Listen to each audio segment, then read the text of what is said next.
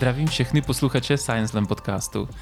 Dneska se potkáváme s další členkou Recetoxu, která spolupracovala na studii Celspac s Petrou Bořilovou Lindhartovou. Ahoj, já tě tu vítám v podcastu. Ahoj, děkuji za pozvání.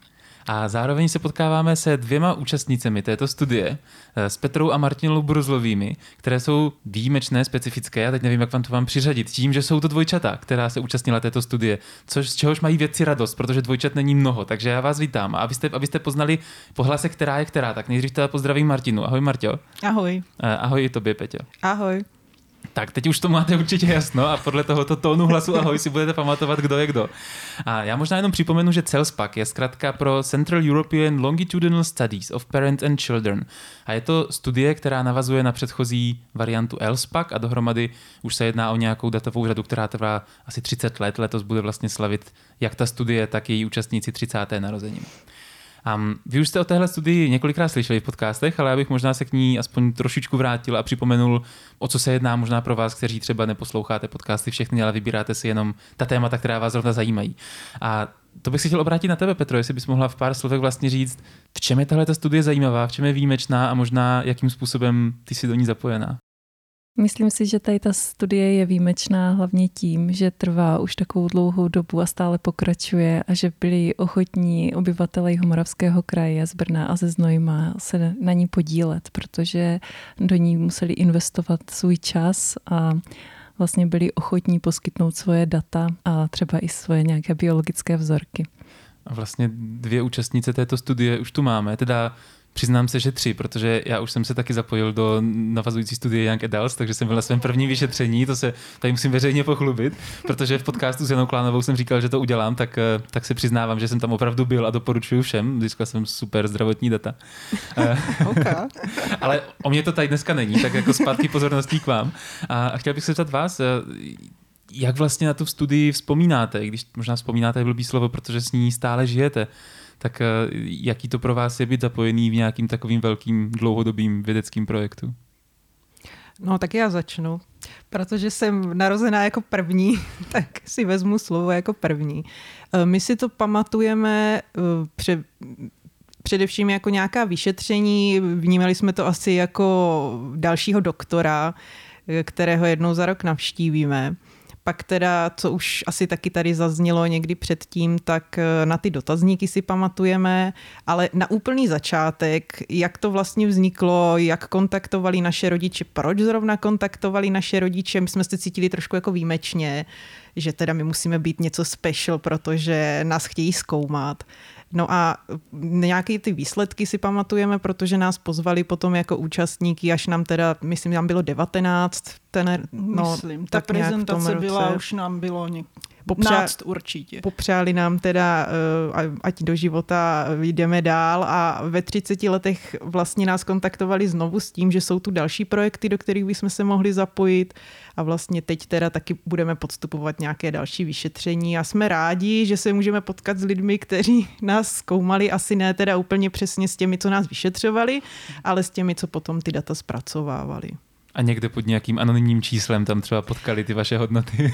Tak, no. To právě i mně připadá jako teďka skvěle, že se můžeme spolu potkat, protože pro mě jsou všechny data, se kterými pracuji a všechny vzorky anonymizované, takže pro mě to nejsou žádní konkrétní lidé, ale muž ve věku 15 let.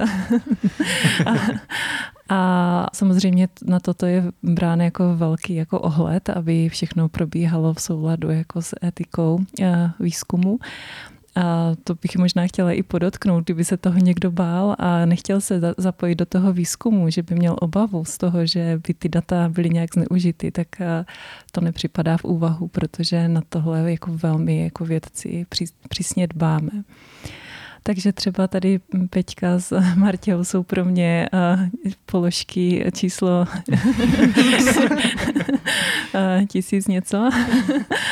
A už jsme se vlastně potkali, ale je to mnohem příjemnější teď, když je vidím naživo. Nemáš tendenci oslovovat, prosím tě, 1034.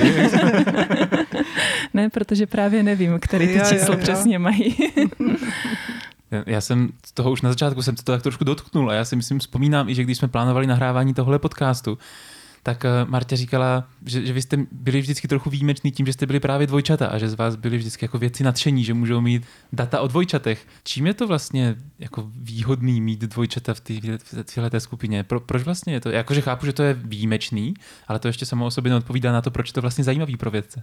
Z pohledu studia těch environmentálních faktorů je to zajímavé proto, že vlastně už od toho vývoje v děloze maminky mají tyto dvě slečny jako stejné podmínky a proto se dají sledovat tady tyto jejich, jako ten jejich vývoj a vlastně jejich zdraví a porovnávat mezi sebou. Jsou si vlastně tak jako sami, jako jedna druhé jsou kontrolou. Když jedna bude vystavena třeba nějakému silnému záření nebo nějakému jinému jako nepříznivému vlivu a potom by se u ní projevilo nějaké onemocnění, tak se dá předpokládat, že to bylo v důsledku právě třeba tady expozice nějakému takovému rizikovému faktoru toho vnějšího prostředí. Takže jsou si vlastně jako sami sobě kontrolní skupinou, aniž byste museli to nějak složitě metodicky uchopovat. Přesně tak.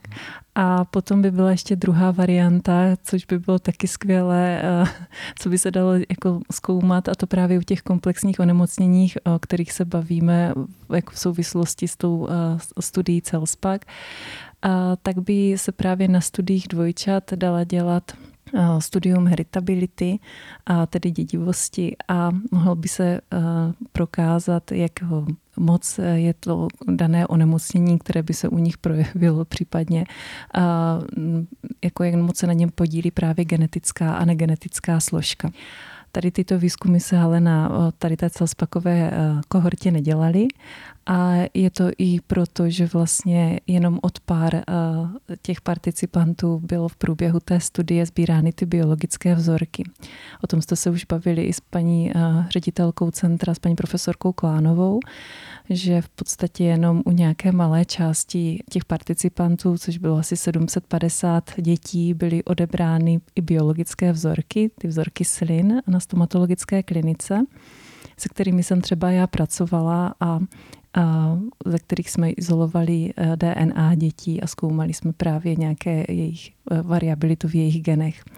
Ale možná to je teďka otázka i na vás, jestli vy jste byli mezi těmi, kdo se účastnil i tady té substudie a jestli jste byli vyšetřeni na té stomatologické klinice. Týkalo se to dětí ve věku 11 až 13 let. Já si myslím, že ano, že jsme tam byli, protože si pamatuju, že jsme tam plivali do nějakých zkumavek a trvalo to docela dlouho, protože těch slin potřebovali fakt hodně. Jo, bylo to opakovaně, podle mě. Opakovaně, chvilku jsme čekali, zase jsme plivali. No. Zvláštní, jako říkali jsme si, k čemu to teda jako asi bude. Tak asi nám nedokážeš říct, co jste o nás zjistili, jako konkrétně o nás, ale jako zajímalo by mě, co zrovna třeba tady z těch biologických vzorků se teda vlastně dá zjistit. Mm-hmm. To je super, protože to jsme se opravdu potkali. A z těch vzorků vašich slin, z nich vlastně buňky, které ty sliny obsahují, vlastně ze sliznice tváří a z povrchu prostě z dutiny ústní, a tak z nich se izoluje DNA a potom v té DNA jsme zkoumali kandidátní geny pro různé onemocnění dutiny ústní, které má právě tady tu komplexní charakteristiku. U těch dětí, kterými jste tehdy byli, se sledovalo, jestli je tam nějaká provazba s onemocněním dásní, s gingivitidou a také se zubním kazem. Můžu se doptat možná, my už jsme to trochu začali používat to slovo nebo sousloví komplexní onemocnění a já vím, že když jsem se díval na to tvoje video na ScienceLandu, tak ty ho tam vysvětluješ, ale jestli bys ho přece jen mohla dovysvětlit i tady do podcastu, když říkáš, že je to něco, co právě má ten charakter komplexního onemocnění, tak co to vlastně znamená? Komplexní onemocnění jsou taková, na kterých se podílí jak složka genetická, tak složka negenetická. Ta složka genetická je vlastně náš genetický make-up, tedy genetická predispozice k tomu, abychom třeba v budoucnu onemocněli nějakým onemocněním, které už měla naše babička nebo pradědeček. A složky negenetické, to jsou faktory vnějšího prostředí. to být vnímáno, ale i jako třeba faktory vnitřního prostředí, a to tehdy, když budeme uvažovat o lidské mikrobiotě, mikroorganismech, které osídlují naše tělo, které produkují různé metabolity, ty následně mění třeba náš genom skrze epigenetické modifikace. Takže ty komplexní onemocnění jsou v podstatě civilizační choroby. Můžete si je zařadit jako cukrovku druhého typu nebo hypertenzi. Potom jsou to depresivní onemocnění, například astma, třeba i zubní kaz, o kterém jsme už mluvili. Děkuji. A teď nevím, jestli jsem vám do toho neskočil, když se Peťa ptala na tu otázku, co se vlastně dělá s těma slidama nakonec. Taky, ale jenom mě zaujalo teda, když jste z toho vytáhli to naše DNA, tak říká se, že dvojčata by měly mít na 99, nevím přesně, stejné DNA, tak našli jste něco z těch vzorků, kdyby vám na vás najednou vykouklo, aha, tady máme někoho, kdo bude asi podobný jako vzorek číslo 1000 něco? Chyba, smažeme to z databáze. Já vás můžu ubezpečit, že zrovna jako tady v tom vašem případě bylo to, že jste obě dvě poskytli ten vzorek, tak jedna z vás byla na začátku té studie vyřazena jakoby z těch genetických analýz, protože všichni sourozenci, ať už byli dvojčata nebo byli opravdu jako jenom třeba brácha se ségrou o rok od sebe, tak to bylo jako vylučovací kritérium. U nás v té studii genetických jakoby predispozic mohl být vždycky zařazen jenom jeden člen té rodiny. Takže já jsem zkoumala DNA jenom jedné z vás a nevím, která to je. A proč to tak je? Je to právě kvůli tomu, aby byla zachována ta anonymita? Nebo? Pro každou studii musí být nastaveny jako inclusion a exclusion kritéria, tedy jako kritéria pro zařazení nebo vyřazení z té studie. A právě příbuznost jako participantů je v genetických asociačních studiích, kterými se já zabývám, tak je jakoby standardním jako vylučovacím kritériem. Mm-hmm. Aha. Možná mě napadá jako otázka, jestli když hledáte nebo oslovovali jste ty maminky, které ještě teda jako měli, prostě byli těhotný, jestli by se do té studie zapojili, tak jestli už je tam nějaká, jakože hledáme konkrétně i někoho, kdo má dvojčata, nebo hledáme někoho, kdo má víc dětí, nebo je to jenom oslovíme a pak uvidíme, co se narodí, anebo už je tam jako máme prostě jasno a víme, že tohle to bude jako vzorek, který se nám bude hodit. Záleží, jak je ta studie vlastně jako koncipovaná a do studie Celspac nebo dříve ELSPAC vlastně byli osloveni všichni a potom až na základě toho, kdo se zúčastnil, tak se potom designovali jako konkrétní substudie a zrovna třeba do té genetické asociační studie tam se ty příbuzní jako jedinci nehodí. Ale není etické je v podstatě při tom náboru vyřadit hned, protože to bychom zase jako vnášeli do té studie bias, kdyby jsme řekli, tak vybereme jenom jednu z vás a druhou ne. My nabíráme většinou jako všichni, kdo jsou jako ochotní do té studie vstoupit a až potom, jak je to anonymizováno, ta data, tak jsou anonymizována, tak potom prostě na základě předem jako stanovených těch vylučovacích a těch kritérií, tak ty participanty do té studie vybíráme, nebo vzorky od nich tak. Takže do té části, kde zkoumali, jak rosteme a jak přibíráme a tady ty věci, tak tam jsme byli obě, jenom tady v té genetické části byla jenom jedna z nás. Ano, přesně tak. To je škoda, my jsme měli asi víc otázek na tu část genetickou, ale to nevadí. Právě já třeba ve svých studiích vycházím často ze studií jako na dvojčatech, ale protože v těch našich souborech těch dvojčat je právě velmi málo, tak já sama tu studii na dvojčatech dělat nemohu. Takže vycházím ze studií zahraničních, které právě mají větší půl jako, nebo bazén vlastně těch participantů, které jsou jako dvojčata jednovaječná a dvojvaječná.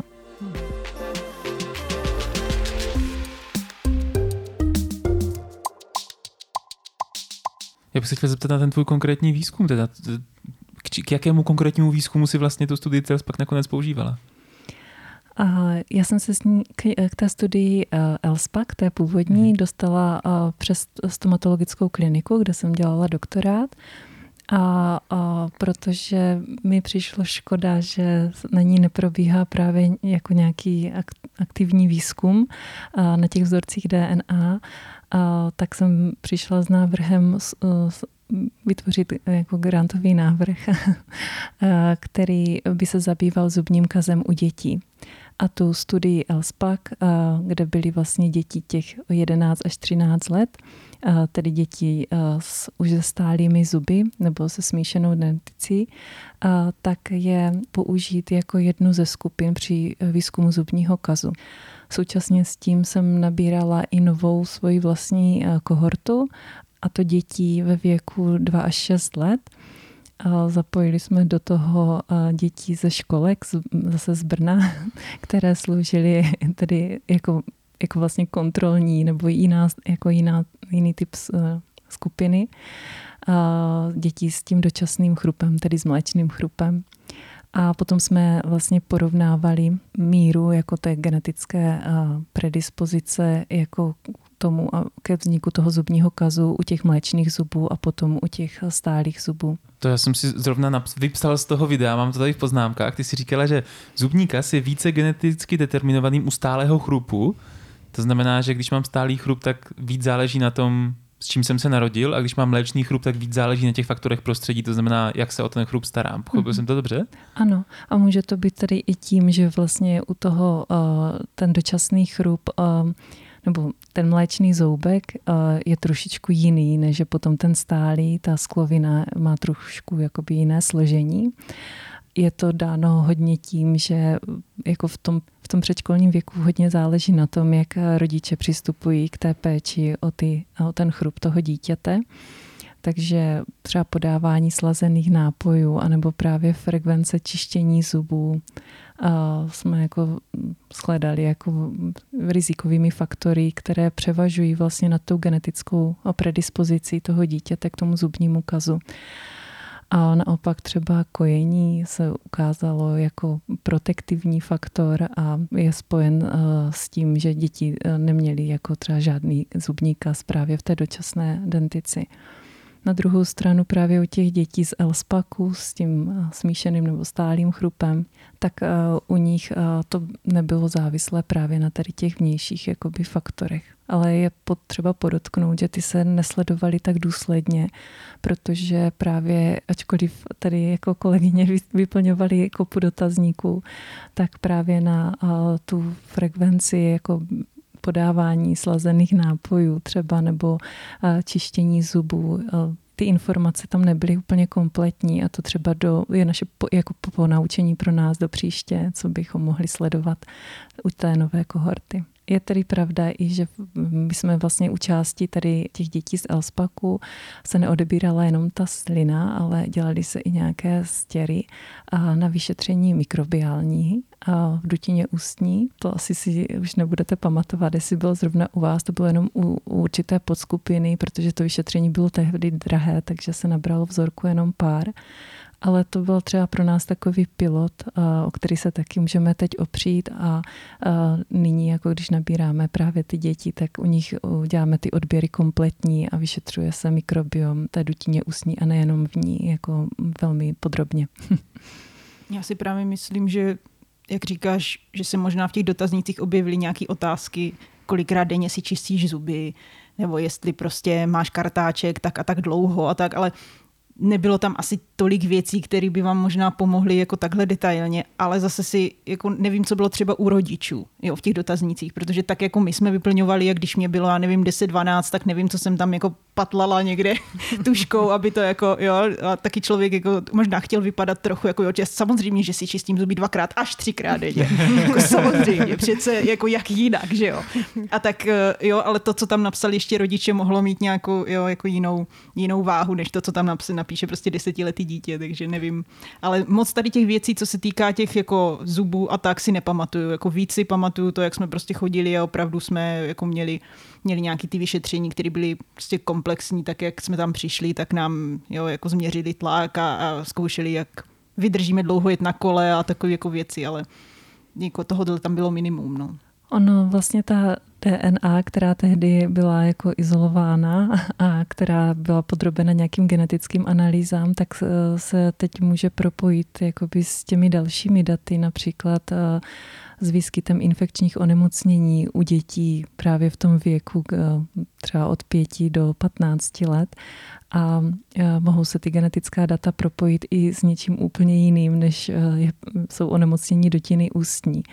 A to jsou věci, na kterých třeba aktuálně já pracuji. Mě by ještě zajímalo, když se teda bavíme o těch zubech, tak dá se nějak na základě těch vašich výsledků říct, jak nejlíp se teda máme starat o ty zuby, protože každý lékař vám nabídne 22 kartáčku zubních past, máme si tam, že jo, nití to nějak, jako mezi zubníma kartáčkama to nějak čistit a je milion druhů, prostě kartáček svítí, hraje a já nevím co. Je to jako k něčemu, anebo opravdu u těch stálých zubů fakt záleží, s čím jsme se narodili a tady na tom vlastně vůbec nezáleží? Obecně je to tak, že když není na zubu jako plak a není v dutině ústní kyselé prostředí, tak ten zubní kas jako nevznikne. Takže genetická predispozice je jedna část a můžete mít třeba geneticky podmíněný nějak tvar skloviny nebo tvar zubů, že se vám hůře čistí, ale pokud se budete snažit a budete si ty zuby čistit jako řádně, tak by u vás jako k tomu dojít nemělo, k tomu zubnímu kazu. Je možné, že někdo se jako stará běžně o jako dutinu ústní a druhý se nestará vůbec a stejně ten první prostě ten zubní kaz mít bude, zatímco ten, který jako si ani zuby nečistí, tak bude toho ušetřen a může to být tím, že má třeba super odolnou buď sklovinu, anebo má hodně antimikrobiálních látek ve slině, hodně sliní, čímž odmývá ty zbytky potravy a neutralizuje se tou slinou pH v dutině ústní. Takže určitě bych doporučovala všem čistit zuby. čistit si zuby řádně, chodit na dentální hygienu a prostě celkově o to svoje zdraví pečovat. A neříkám to jenom kvůli zubnímu kazu, ale i kvůli třeba právě zánětům dásní a gingivitidě nebo třeba parodontitidě potom dále, protože ta orální mikrobiota může velmi snadno přestupovat do krve a šířit se celým organismem. A právě orální bakterie, jako třeba Porphyromonas gingivalis, což je bakterie spojená s parodontitidou, už je spojována s chorobami, jako je cukrovka 2. typu nebo rakovina slinivky a dalších onemocnění. Takže tím, že se budeme starat o svoji dutinu ústní, tak můžeme jako částečně předcházet i jako jiným systémovým onemocněním. Že u nás je ještě docela, nevím jestli zajímavé, ale myslím, že jo, že je nám teď 30 let a vlastně ani jedna z nás neměla nikdy zubní kas. Což je zvláštní, protože já už 8 let kouřím, Martina ne, ale je pro nás docela překvapivé, že prostě se o ty zuby asi staráme úplně jako každý běžný člověk, nečistíme si je prostě více jak 2x denně, nepoužíváme nic speciálního a že třeba u mě to kouření fakt jako zatím, což musím zaklepat, nespůsobuje to, že by mi jako vytrhávaly zuby postupně, tak to nám třeba přijde docela zajímavý. No zajímavé to je velmi a hlavně teda bych vám doporučovala si to kouření rozmyslet. Já denně to doporučuji. Ale jako chci říct, že právě teď tady nastává ten bod, jo, kdy právě to vystavování se těm toxickým látkám jako při užívání cigaret je to, co vás dvě teď odlišuje a ačkoliv máte stejnou genetickou výbavu, tak po nějaké době ta expozice právě tady těm toxinům může u vás vést k nějakým třeba onemocněním a dá se potom uvažovat o tom, že tohle byl jakoby ten spouštěč nebo příčinný faktor. Takže vy jste vlastně jako skvělá laboratoř pro ne, to neříkejte. To, co způsobuje kouření. To neříkejte, abyste mu nepodporoval v tom. Ano. Ale tak ono to dělá pro vědu, že prostě pro budoucí generace. Já se vystavím těm toxinům dobrovolně a Martina nemusí, takže na mě se pak ukáže, co to všechno může udělat. No. Ale je pravda, že to není jako jediný rozdíl, který pozorujeme samozřejmě v průběhu, jakože ty onemocnění máme každá od určitého věku, se to hodně jako mění právě v třeba už řeknu, na základní škole jsme byli nemocní tak, jak jako běžně bývají děti a měli jsme to zhruba stejně. Řeknu třeba od puberty, já jsem bývala mnohem víc nemocná, až jako tak, že jsem málem třeba opakovala ročník kvůli tomu, že jsem byla tak jako často doma. Jedině díky tomu, že mám dvojče a nosí mi všechno domů a můžeme se prostě učit spolu, tak jako mě stačilo udělat ty zkoušky a dobrý. Ale že já jsem byla vždycky jakoby slabší v tom smyslu, že jsem byla mnohem víc nemocná a vždycky mě jako museli podporovat imunitu. A bylo to právě, řeknu, od té puberty dál. Takže tady třeba jestli je to taky něco, co se potom dá jako si říct, aha, tak tady se možná děje něco, co je pro vědce třeba v tomhle smyslu zajímavý. Já se možná, Martin, vrátím ještě k tomu, co říkala určitě, Peťa, jo. Protože ona říkala, že na začátku, že máte 99,9% toho genomu stejné. To já netvrdím, to se říká. U vás v rodině se traduje. To jsme někde slyšeli. Jo, někde se to říká. A je pravda, že jednovaječná dvojčata mají jako ten genom z větší části identický, ale už... Právě při tom perinatálním vývoji, tedy v děloze maminky, vznikají mutace v tom genomu a začínají se ty jednovaječná dvojčata od sebe odlišovat tímto. Je to samozřejmě velmi malé procento toho, co mají potom jako pozměněné, když se srovnají mezi sebou, ale je pravdou, že právě u těch jednovaječných dvojčat se potom dá díky tomu, že jedno začíná třeba být častěji nemocné nebo onemocní nějakou jako vážnější chorobou a udělá se ten celogenomové sekvenování, teda že se zjistí jako ty písmenka báze v jejich genomu, tak se dá potom jako odlišit nebo zjistit, která ta mutace by mohla být příčinou pro tady ten fenotyp. To znamená pro to onemocnění. Takže jako ty rozdíly mezi vámi budou a budou jako čím dál jako větší s tím, jak budete, jakou prostředím budete obklopení, jak se budete stravovat, a kdy třeba budete mít i své vlastní dítě, jedna nebo druhá, tak tady tyto vlastně jako věci vás všechny ovlivní a budou měnit i tu vaši genetickou informaci. Protože je nějaká genetická výbava, se kterou se narodíme, ale ta se v průběhu našeho života mění. Ať už nějakými nevratnými změnami, kdy na nás působí třeba nějaké záření, které vyloženě jako poškodí tu naši DNA, způsobí nějakou mutaci, ze které se může třeba vyvinout i nějaké nádorové onemocnění, tak to mohou být jako běžné faktory toho vnějšího prostředí, které se sčítají a způsobují takzvané epigenetické změny, že se naše DNA metyluje nebo acetylují se histony a další věci, které vlastně mění potom expresi těch našich genů a jejich fungování. Takže všechno to, co teďka prožíváte a tím, čím se obklopujete, jak nějakým způsobem mění tu vaši genetickou výbavu a tím se od sebe odlišujete. Jednovaječná dvojčata se třeba dají od sebe dobře odlišit i na základě imunitního systému, protože právě tím, že se každá setkáte, jako máte jiné třeba kamarády, tak se setkáte s jinými nějakými bakteriemi nebo viry, na které to vaše tělo reaguje a jak si vytváří ty své protilátky, tak tím se můžete potom odlišovat.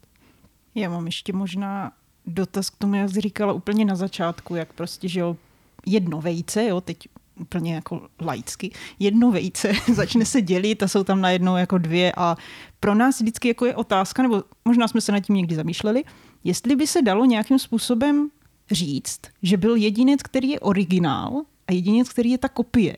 A nebo je to něco, co se vůbec v tomhletom jako nedá říct. Já jenom doplním. To je váš celoživotní souboj tohle. Ne. Nám totiž v porodnici, máme dokonce i fotografii, tak nám v porodnici napsali Petra Bruzlová, Martina Bruzlová, dvojče.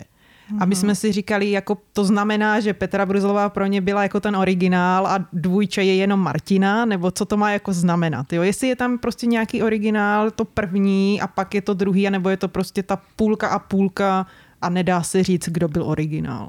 No vzhledem k tomu, že to vlastně to oddělení k tomu dochází jako třetí den po oplození, třetí až devátý. Tak jsme byli rychlí.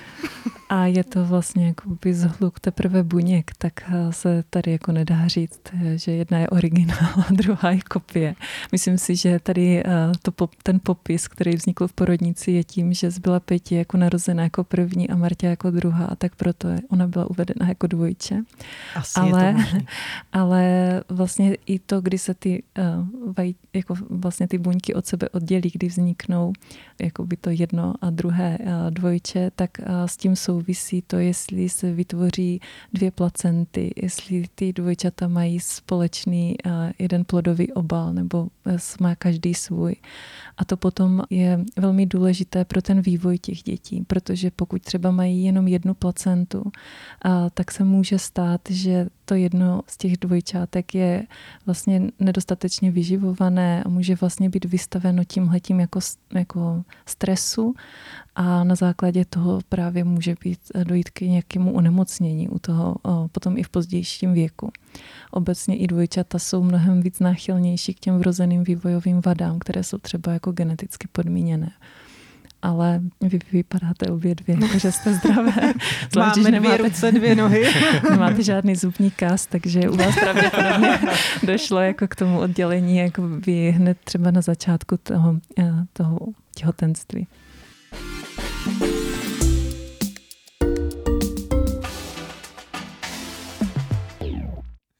Já mám takovou otázku teda trochu bokem, ale mám ji uloženou, že se na ní chci zeptat jako někdy, než skončíme, a to je, ty jsi v tom svým videu, Peťa, říkala, že jste v rámci výzkumu dělali i vzdělávací divadelní hru, a mě to zaujalo, protože ScienceLand jako takový je o propojování vědy a divadla, tak si říkám, wow, to je super, kde to můžu vidět, je to něco, jak to vzniklo a kde to můžu vidět? To bylo v období, kdy jsem právě začala řešit ten svůj grant na zubní kast u dětí a potřebovala jsem nabrat kohortu těch předškolních dětí. A sama jsem měla ročního chlapečka, ročního holčičku. A připadalo mi jako fajn těm dětem za to něco dát, tak jak je to v ELSPACu, kdy dostávají vlastně jakoby informace zpátky o tom, třeba o svém zdravotním stavu, tak právě těmto dětem a jejich rodičům jsme dávali jako informaci o tom, jakou mají orální mikrobiotu a jaký je teda stav jejich chrupu. A zároveň jsme chtěli, aby to pro ty děti bylo jako příjemné, takže jsem se studentkami stomatologie z lékařské fakulty a jsme vytvořili takovou hru, jmenovalo se to Dračí zoubky. S plišákem jsme obcházeli ty mateřské školky a děti jsme učili, jak se mají starat o svoje zoubky sami, a bylo potom vtipná ta zpětná vazba, kdy rodiče říkali, že je děti doma nutí, aby si čistili častěji zuby, protože je k tomu vedeme, a že teď děti jako jsou ti přísní, kdo chtějí, 2x denně minimálně. Myslím si, že to pro ty děti byla jakoby taková zábava, prostě zase jiná forma, ale takových jako preventivních programů je v České republice spousta a myslím si, že to je dobře, protože samozřejmě i na každé dítě platí trošku jako jiný přístup. Ale obecně si myslím, že je potřeba na tomto ještě více pracovat a ty preventivní programy právě pro děti i třeba i pro dospělé v rámci té orálního zdraví je potřeba jako rozvinout. Třeba když jsem já byla dítě, tak jsme ze školou chodili povinně na prohlídky k zubnímu lékaři. Ano, taky. Což už nyní jako není, protože to je zodpovědností rodiče, aby děti odvedli k zubnímu lékaři. A právě potom, když vidím třeba ty děti, které jsou zanedbané a ty k zubnímu lékaři nechodí, protože se třeba bojí a pro rodiče je těžké, jak tam dostat. A vlastně ty děti mají potom mnohočetný zubní kas a mohou z toho mít i další jako zdravotní problémy, tak si myslím, že tohle je věc, která by se měla začít jako řešit i na třeba politické úrovni.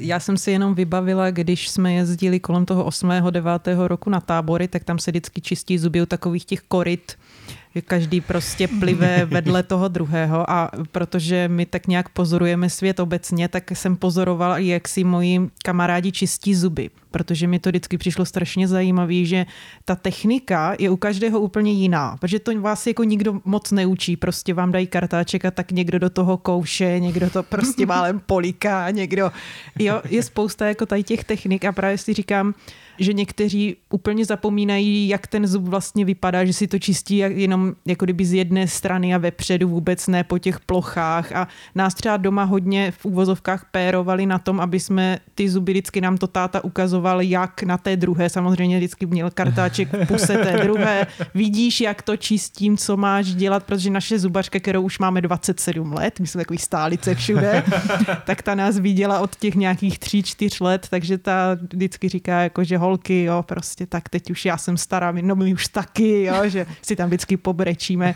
Takže zubařka jako vysvětlovala taky na nějakých asi plišácích, už si to přesně nepamatuju.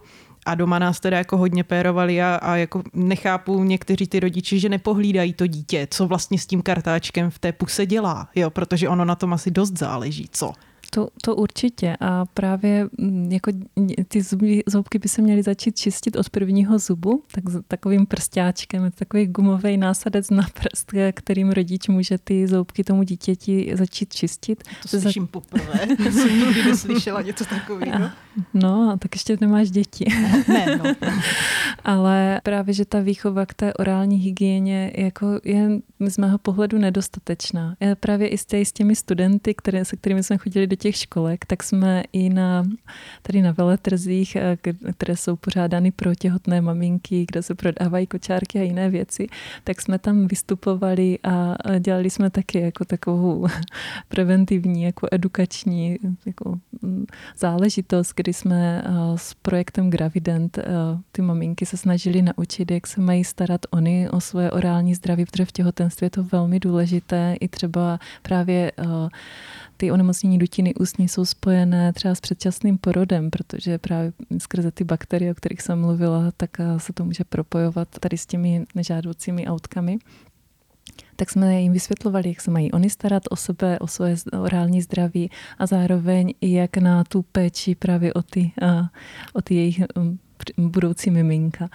Myslím si, že toto je jako i věc, která je podceňovaná a je to velká škoda. A jak jsi teď mluvila o tom, že vás k tomu jako vedli a že vy máte dobrou techniku čištění, možná to je jeden z důvodů, proč máte zuby bez kazu, ale je třeba velmi jako obtížné toto zjistit právě v rámci těch dotazníkových šetření, protože zaprvé člověk se většinou dělá lepší, když má odpovídat na nějaká dotazníkové šetření, takže napíše, že si třeba zuby čistí 4x denně a těžko my tam jako budeme porovnávat to, jako jestli má někdo lepší nebo horší tu techniku toho čištění. Proto jsou pro nás důležitá ty objektivní data, třeba indexy plaků nebo gingivální indexy nebo potom ta orální mikrobiota stanovená. Jo, já asi mám otázku, ale ty jsi nějak začal a Petě ti přerušila, tak nevím, jestli ještě ta otázka byla nebo ne. Moje otázka už je taková víc uzavírací, takže jestli ještě máš k tématu, tak pojď do toho teďka. Já mám ještě právě, když jsme se bavili o tom těhotenství, tak by mě zajímalo, jestli právě se řeší, nebo jestli maminky teďka, nebo maminky, tatínci, nevím, mají o to zájem jako zjišťovat, jaké choroby třeba v rodině mají, co by mohli tomu dítěti jako předat. A co je tam třeba nebezpečné, z jakého procenta a tak, protože i třeba v naší rodině vím, že něco takového je, i vím, že já osobně mám něco, co bych mohla předat, tak jestli je to dobrý si to zjistit, než se třeba pustím jako do toho, že bych chtěla mít děti. A máš teď jako z té genetické stránky? Ano, anebo jo. Mhm. Pokud v rodině se vyskytuje nějaká genetická zátěž, tak je vhodné jít do poradny genetické, kde se udělá nejdříve rodokmen. Zjistí se, jestli to je onemocnění, které bys mohla předat třeba tomu svému potomku. A potom se může udělat nějaké genetické vyšetření a aby se tomu dalo předejít. Případně se potom dělají i jako třeba vyšetření už v průběhu těhotenství, nebo pokud se jde na jako umělé oplodnění, tak se může ještě předvyšetřit i jakoby to vajíčko, které je oplodněné, tak se může vyšetřit ještě předtím, než se zavede. Takže takové jakoby možnosti jsou. Ale jde se na to dívat i z jiného pohledu a to je třeba to, co tomu budoucímu dítěti může jako ten rodič anebo prarodič předat jako hned na začátku toho života. A to jsou třeba právě to, když máte vy sami nějaké orální onemocnění způsobené tou jako bakteriální nebo mikrobiální jako dysbiózou, nebo obecně orální dysbiózou, teda dysbalanci v té dutině ústní. tak tím, že to miminko pusinkujete, olizujete lžičku nebo mu oliznete dudlík třeba, tak tím samozřejmě vy jste zdrojem jako těch patogenů bakteriálních, které předáváte tomu dítěti. Takže je velmi důležité právě, aby třeba ty maminky a tatínci o sebe víc pečovali a předali tomu dítěti zdravou mikrobiotu, která tu dutinu usní třeba osídlí a nejenom ji. A vlastně vytvoří se jakoby správné mikrobiální prostředí, aby bylo to dítě odolné vůči těm vnějším žádoucím jakoby faktorům. Já jsem se chtěl zeptat na takovou otázku, a už trochu směřuju spíš k uzavírání tady toho podcastu, ale ta moje otázka je na to, jak ses vlastně dostala k těmhletěm tématům výzkumným a možná i takový výhled jako do budoucna, jaké jsou tvoje vědecké plány do budoucna, jestli nějak dál být spojená s tou studií Celspac, nebo jestli se chceš vydat nějakým jiným směrem za nějakou jinou výzkumnou otázkou. Já jsem už od 13 let chtěla být molekulární genetička. Kdo ne? Jsi věděla, že to existuje. Já bych věděla tak, že existuje doktor, ale něco takhle specifického. Já, protože jsem byla na stáži na Ústavu fetální medicíny v Olomouci a hrozně se mi tam líbilo. A právě tam jsem se třeba potkala poprvé s tím genetickým poradenstvím a s dalšími věcmi. No a protože v mé rodině jsou 2 zubní lékaři a mám k tomuto velmi blízko, tak jsem na doktorátu šla dělat právě výzkum orálních onemocnění. A tak jsem se dostala k ELSPACu. A když se nyní nabídla jakoby ta možnost pracovat na Recetoxu, což je jedno ze skvělých výzkumných center s mnoha možnostmi, tak se mi teď otevírá i jako cesta k tomu, abych v tom pokračovala a právě se podílela na výzkumu na studii Celspac, na což se velmi těším. A hlavně proto, že nyní už bude tady více těch biologických vzorků, se kterými můžu pracovat, zkoumat třeba osidlování dutiny ústní, ale nejenom i hned po porodu u těch miminek u novorozenců, předávání té mikrobioty mezi matkou a jejím dítětem, mikrobiom například mateřského mléka a další jako takové věci, které mě zajímají a právě i v kontextu těch vnějších faktorů, kterými se zase zabývají další skupiny na Recetoxu. A nesmím zapomenout samozřejmě na epidemiologii, psychologii a spoustu dalších odborníků, kteří se na pracovišti Recetox sdružují.